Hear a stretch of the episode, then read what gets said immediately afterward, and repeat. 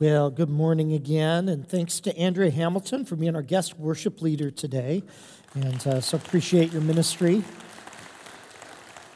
I know those of you who are at Women's Retreat are, are no stranger to Andrea, and she's been here in our main services as well.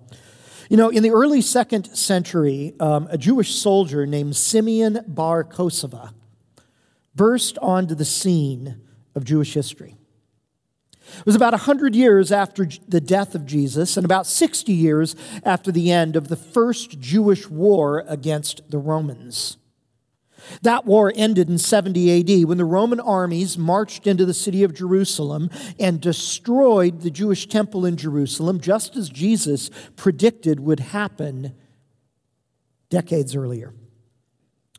About 60 years after that temple was destroyed, the Roman Emperor Hadrian made a promise to the Jewish people that he would allow them to rebuild their destroyed temple. But then Hadrian broke that promise and decided instead that he was going to build a temple to the Roman god Jupiter on top of the ruins of the Jewish temple. Well, as you might imagine, this enraged the Jewish people. And in 132 AD, that rage erupted into violence, sparking a second Jewish war against the Romans. And that's where we meet Simeon Bar Kokhba.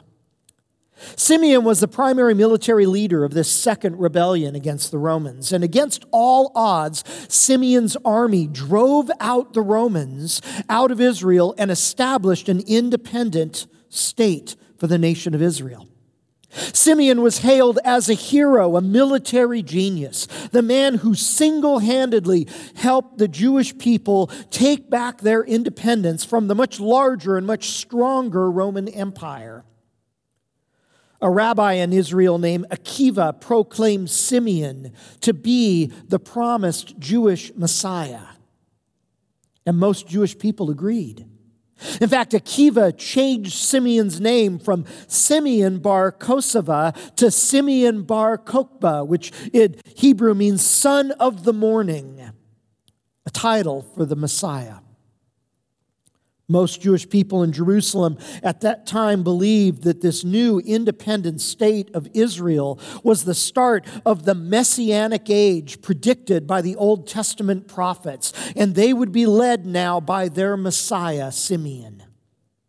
But their celebration was short lived because three years later, the Romans recaptured Israel and executed Simeon. You see, Simeon bar Kokhba was just one of dozens of Jewish people in the first and early second century who were believed to be the Messiah. Jesus was not the only one. Now, fast forward from the second century to the 20th century, and the birth of a Jewish man named Menachem Mendel Schneerson, born in Russia then, coming to the United States as an immigrant, Schneerson would become one of the most influential Jewish rabbis of the 20th century. And although he died in 1994, his Chabad movement is still one of the most influential groups in modern day Judaism. And during Schneerson's lifetime, many of his followers came to believe that he was the promised Messiah. And even today, 28 years after his death, the Chabad movement is split between followers who believe Schneerson was the promised Messiah and those who don't. You see, there's never been a shortage of people making messianic claims about themselves or about other people. In the 18th century, Ann Lee, the founder of the Shakers, considered herself to be the Messiah. The Reverend Sun Myung Moon, a Korean religious leader and the, the founder of the Washington Times media outlet, claimed to be the Messiah throughout his life. In fact, Moon's followers, commonly called Moonies, still believe after his death that he was the promised Messiah. A former professional soccer player and conspiracy theorist named David Icke started claiming to be the promised Messiah back in the 1990s. Icke was the source of the conspiracy theory that COVID 19 was being caused by 5G mobile phone networks. there's never been a shortage of people making messianic claims about themselves or about others. What exactly do we mean by this word Messiah? Well, the word Messiah comes from a Hebrew word that means anointed one or chosen one. The word Christ is simply the Greek version of the word Messiah. It also means anointed one or chosen one. And the entire idea of a Messiah or a Christ comes originally from the religion of Judaism. The ancient Hebrews believed that one day God would send them an anointed deliverer. And this anointed one, this Messiah, this Christ, would save the Jewish people and would usher in a time of peace and prosperity and security for the nation of Israel. And lots of people throughout human history have been proclaimed to be that Messiah, including Jesus of Nazareth, Simeon bar Kosiba, Rabbi Schneerson, Reverend Moon. How would we know? if someone was the promised Messiah. Well, here at Glenkirk, we've been in this series after Easter called Common Questions about Jesus. And in this series, rather than going through a book of the Bible or a section of the Bible, we've been honestly looking at some of the most common questions non Christians have about Jesus.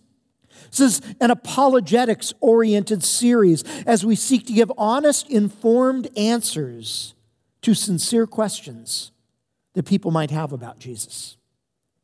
So far, we looked at the questions Did Jesus really rise from the dead? Did Jesus even exist at all? And then last Sunday on Mother's Day, Caitlin Shan looked at the question What was Jesus' family like?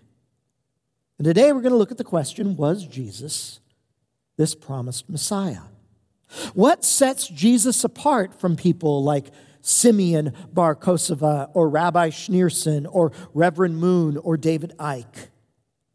Today we're going to see how Jesus lines up against three different qualifications that come from Judaism for the Messiah. And we're going to see how Jesus lines up. So, the first qualification we're going to talk about is the Messiah's ancestry, the ancestry of the Messiah. We find the very first promise about a coming Messiah in the very first book of the Bible.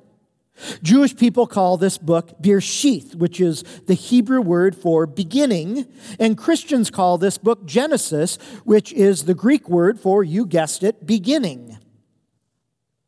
And in Genesis 12, in Bereshith chapter 12, God makes a promise to Israel's forefather Abraham that someday one of Abraham's descendants would come into the world and undo the curse of sin and replace it with the blessing of salvation. And although the word Messiah is not used in Genesis 12, both ancient and modern Jewish people understand that seed of Abraham as a promise about the coming Messiah. Later in Genesis, God reiterates this promise to Abraham's son Isaac, and again to Isaac's son Jacob. And still later in Genesis, Jacob has 12 sons, and those 12 sons, their descendants, would go on to become the 12 tribes that would make up the nation of Israel. In Genesis chapter 49, God promises that out of one of those tribes, the tribe of Judah, a future king, a royal Messiah would come who would have the rightful throne of Israel. And then, much, much later, 900 years later or so, in the book of 2 Samuel, God promises that this future Messiah would also come from the dynasty or the family of King David, arguably Israel's greatest king. And so, here's how the ancestry of the Messiah is pictured in the Old Testament.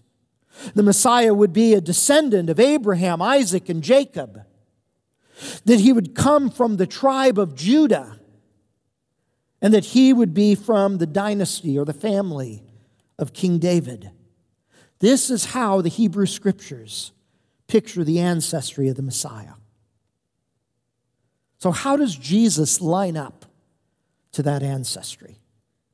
Well, fortunately, the Bible tells us it the New Testament gives us two genealogies for Jesus. One's in Matthew, the first book of the New Testament, the other one's in Luke, the third book of the New Testament. And neither of these are complete genealogies because they cover thousands of years. And these two genealogies differ from each other, which has led some people to suggest that this is an example of a contradiction in the New Testament, two different genealogies. But anyone who's ever done any ancestry work, I know I have done a little bit, maybe you have too, anyone knows that everybody has two family trees, right? One on their father's side and one on their mother's side. Luke most likely traces Jesus' ancestry through his mother Mary giving us his biological ancestry. And Matthew most likely traces Jesus' ancestry through Joseph, who, although he wasn't his birth father, was his legal adoptive father. So Mary would represent Jesus' biological ancestry, and Joseph, as his adoptive father, would represent his legal ancestry. So, how does Jesus line up from these two genealogies? Well, Luke tracing Jesus' biological lineage through Mary, traces Jesus' family tree to King David, the tribe of Judah, Jacob, Isaac, and Abraham. And then Luke goes all the way to Adam. Matthew, tracing Jesus' legal lineage through his adoptive father, Joseph, also traces Jesus' lineage to King David, the tribe of Judah, Jacob, Isaac, and Abraham. You can read these genealogies yourself in Luke chapter 3 and in Matthew chapter 1. His ancestry uniquely qualifies Jesus to be the Messiah. If these gene- genealogies are accurate, there's something that Jesus never could have created or controlled on his own. And they show that he is uniquely qualified, both in terms of his bloodline and his legal heritage, to make a claim to be the promised Messiah. Jesus fits the ancestry qualification. There's a second qualification to consider the circumstances of the Messiah's birth. The circumstances of his birth. And here we move beyond ancestry, biological and legal ancestry, to consider how the Messiah would be born into our world. And let's consider a couple of circumstances that we find in ancient Judaism about how the Messiah would come into the world. The Hebrew scriptures promise that the Messiah would be born of a virgin. We find this about 700 years before Jesus was born. The Hebrew prophet Isaiah makes this messianic promise. Therefore, the Lord will give you a sign. The virgin will conceive and give birth to a son, and will call him Emmanuel, which means God with us. Both Matthew and Luke's account of the birth of Jesus tell us that when Mary conceived that she was a virgin at her conception and when Jesus was born. In Matthew's words, she was found to be pregnant through the Holy Spirit. This miraculous conception of the Messiah would set the Messiah apart to be uniquely qualified to be the mediator between God and the human race. More about that next week when we ask the question Was Jesus God? Another circumstance relates to where the Messiah would be born. About 600 years before the birth of Jesus, a Hebrew prophet named Micah predicted this. But you, Bethlehem, Ephrathah, though you are small among the clans of Judah, out of you will come for me one who will be ruler over Israel, whose origins are from of old, from ancient times this ancient messianic promise says that the birth of the Messiah would be in Bethlehem. And both Matthew and Luke's account of the birth of Jesus name Bethlehem as the birthplace of Jesus. Again, this is not something that Jesus himself or his later followers could have orchestrated. The circumstances of his birth uniquely qualify Jesus to be the promised Messiah. Circumstances of his birth. Conceived of a virgin, born in the town of Bethlehem. These qualifications come straight out of ancient Judaism and their own Hebrew scriptures. Along with his ancestry, both his biological and his legal ancestry, the circumstances of his birth qualify him to be the Messiah. Finally, let's consider some of the actions that were expected of the Messiah, some of the actions of the Messiah. Now, here things get a little bit more controversial because the Hebrew Bible actually presents us with, with two broad categories of messianic actions people expected. The, the, the first category relates to the Messiah's suffering, which is where the New Testament focuses, as we'll see in a couple of minutes. And the Messiah's sufferings are emphasized in places in the Hebrew scriptures like Isaiah chapters 52 and 53, as well as many of the ancient Psalms in the Hebrew scriptures. And in these places, the promised Messiah is pictured as a suffering servant, someone who will suffer for the sins of Israel and ultimately die in Israel's place to bring forgiveness of their sins. But the other category of messianic actions we find in the Hebrew scriptures relates to the Messiah's victories. We find the Messiah's victories promised in many of the ancient pro- um, prophets, other parts of Isaiah, in Ezekiel, in Jeremiah, some of the minor prophets. And here the Messiah is pictured as a conquering king who vanquishes Israel's enemies. Most messianic movements in the first and second century, like the revolution led by Simeon Bar Kosiba, focused on the messianic victories. Now, because of these two broad categories, sufferings and victories, some rabbis said that maybe there's two messiahs a suffering messiah and a conquering messiah. But according to the New Testament, Jesus believed that both the suffering and the victories go together. Jesus believed that messianic suffering came first, and only through that suffering would come messianic victories.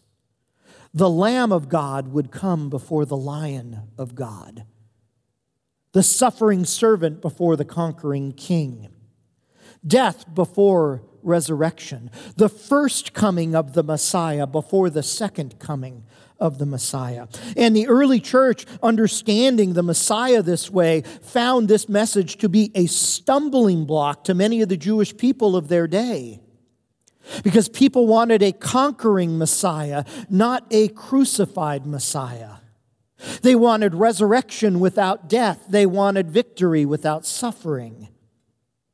You see, Jesus takes all of these messianic promises and interprets them very differently than anyone else of his generation was interpreting them.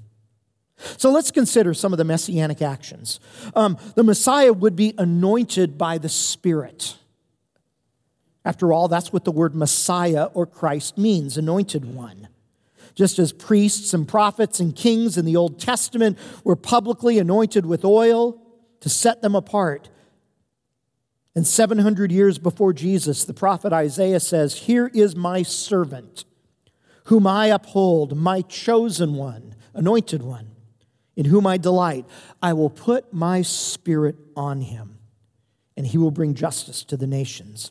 And at Jesus' baptism, the Father anointed Jesus with the Spirit in the form of a dove. And God spoke and said, This is my Son in whom I am well pleased. All four Gospels, Matthew, Mark, Luke, and John, recount this event. Jesus was anointed by the Spirit. Another messianic action is performing miracles. The prophet Isaiah predicted that when the Messiah would come, the eyes of the blind would be opened, the ears of the deaf unstopped. There, then will the lame leap like a deer, and the mute tongue shout for joy. And when Jesus' cousin John started having doubts about whether Jesus was really the Messiah or not, because Jesus kept talking about messianic suffering instead of victory, According to Matthew 11, 5, Jesus says, Go back and report to John what you see and hear. The blind receive sight, the lame walk, those who have leprosy are cleansed, the deaf hear, the dead are raised, and the good news is proclaimed to the poor. Jesus was a messianic figure by performing miracles. Another action is presenting himself as king of Israel. After all, the Messiah would be heir to King David's dynasty, the rightful king. And about 500 years before the birth of Jesus, a Hebrew prophet named Zechariah said this Rejoice greatly, Zion. Shout, daughter Jerusalem, see your king comes to you, righteous and victorious, lowly and riding on a donkey, on a colt, the foal of a donkey. Zechariah 9 9. And this is exactly what Jesus did on Palm Sunday when he rode into Jerusalem before Passover on a donkey and presented himself as king. He presented himself to his own people not as a military, conquering, vanquishing, violent king like Simeon Bar Kokhba would do a hundred years later, but he presented himself as a humble king, a suffering servant, ready to die for his people. It may surprise you, but the Old Testament predicts the Messiah would be crucified. Crucified. Again, from the prophet Zechariah, God says through the prophet, I will pour out on the house of David and the inhabitants of Jerusalem a spirit of grace and supplication. They will look on me, the one they have pierced. And they will mourn for him as one mourns for an only child, and grieve bitterly for him as one grieves for a firstborn son. Notice God Himself is speaking in this passage, and God Himself is the one who His own people would pierce. And Jesus was pierced as the Roman executioners pierced him with nails in his hands and his feet and his side was pierced with a spear after he died. Finally, the Old Testament predicts that the Messiah would be risen from the dead. Messiah would be risen from the dead. Um, in describing the Messiah as suffering servant, the prophet Isaiah says, After he has suffered, he will see the light of life and be satisfied. By his knowledge, my righteous servant will justify many, and he will bear their iniquities. And of course, all four of the Gospels present the claim that he is risen. That on the third day, Jesus rose from again. Through the resurrection, Jesus saw the light of light once more. And these are just a handful of examples. I could give you dozens more. His actions uniquely qualify Jesus to be the Messiah. His actions out of the hundreds, perhaps the thousands of people who've been called the Messiah or claimed to be the Messiah throughout the centuries, Jesus stands as unique. His ancestry, the circumstances of his birth, his actions uniquely qualify him to be the promised Messiah. During his life, he mostly focused on the ancient suffering messianic promises. But Jesus also said a time would come in the future when he would fulfill the messianic promises about victory. Now, it's important to note that, that Jesus fulfilled many of the messianic promises in ways that no one could have anticipated or expected. See, all the various subgroups within Judaism, all the denominations like the Pharisees and the Sadducees and the Essenes and, and um, the Zealots, they each had their own playbook of what they thought the Messiah would do when he came. And Jesus didn't fit any of those playbooks. For example, instead of only suffering for Israel's sins, Jesus said he was suffering for everyone's sins. Instead of destroying the Romans and restoring Israel to their national independence, like Simeon would do a hundred years later for a couple of years, Jesus said he was expanding the boundaries of Israel to include everyone who trusts in him, including the Romans. Instead of recapturing the land of Palestine from the Romans, as Simeon would do, Jesus said his kingdom would recapture all the earth, all of creation. You see, as a Jewish man making messianic promises, Jesus challenged his own people to look at these messianic promises with fresh eyes, eyes that included God's love for everyone instead of just some, eyes that could see God's desire to bring blessing to all nations instead of just one nation.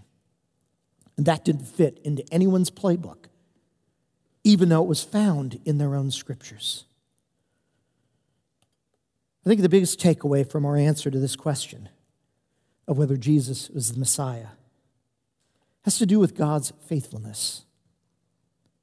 God is faithful, even across centuries, to keep his promises. But God often keeps his promises in ways that are unexpected and surprising. Just like the Jewish people of the first century and second century, we carry our own playbooks of how we think God is going to fulfill his promises in our lives and how he's going to fulfill his promises in our world when he comes again in glory. In fact, some Christians make elaborate charts and timelines and they write books and, and produce movies based on their playbook of how they think God is going to keep his promises.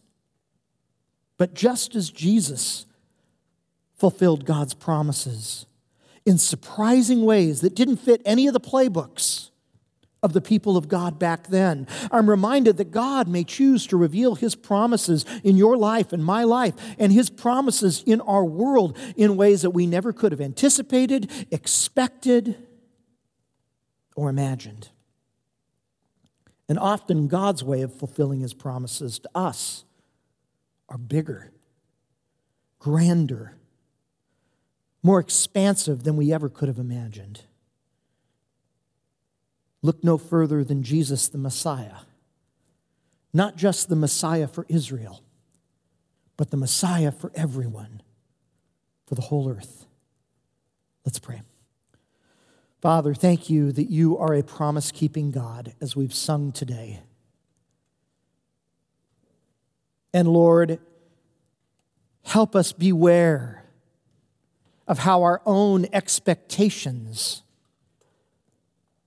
may blind us from seeing how you're fulfilling your promises to us and in our world in surprising and unexpected ways. Thank you for Jesus, the one whom you anointed with your Spirit, the one who came, Lord, to deliver us as the suffering Lamb of God the one who would be sacrificed for our sins, and the one who will one day come again as the Lion of God to bring justice and make all things right. And as we live in the in between times, help us trust you to fulfill your promises to us. We pray these things in Christ's name. Amen.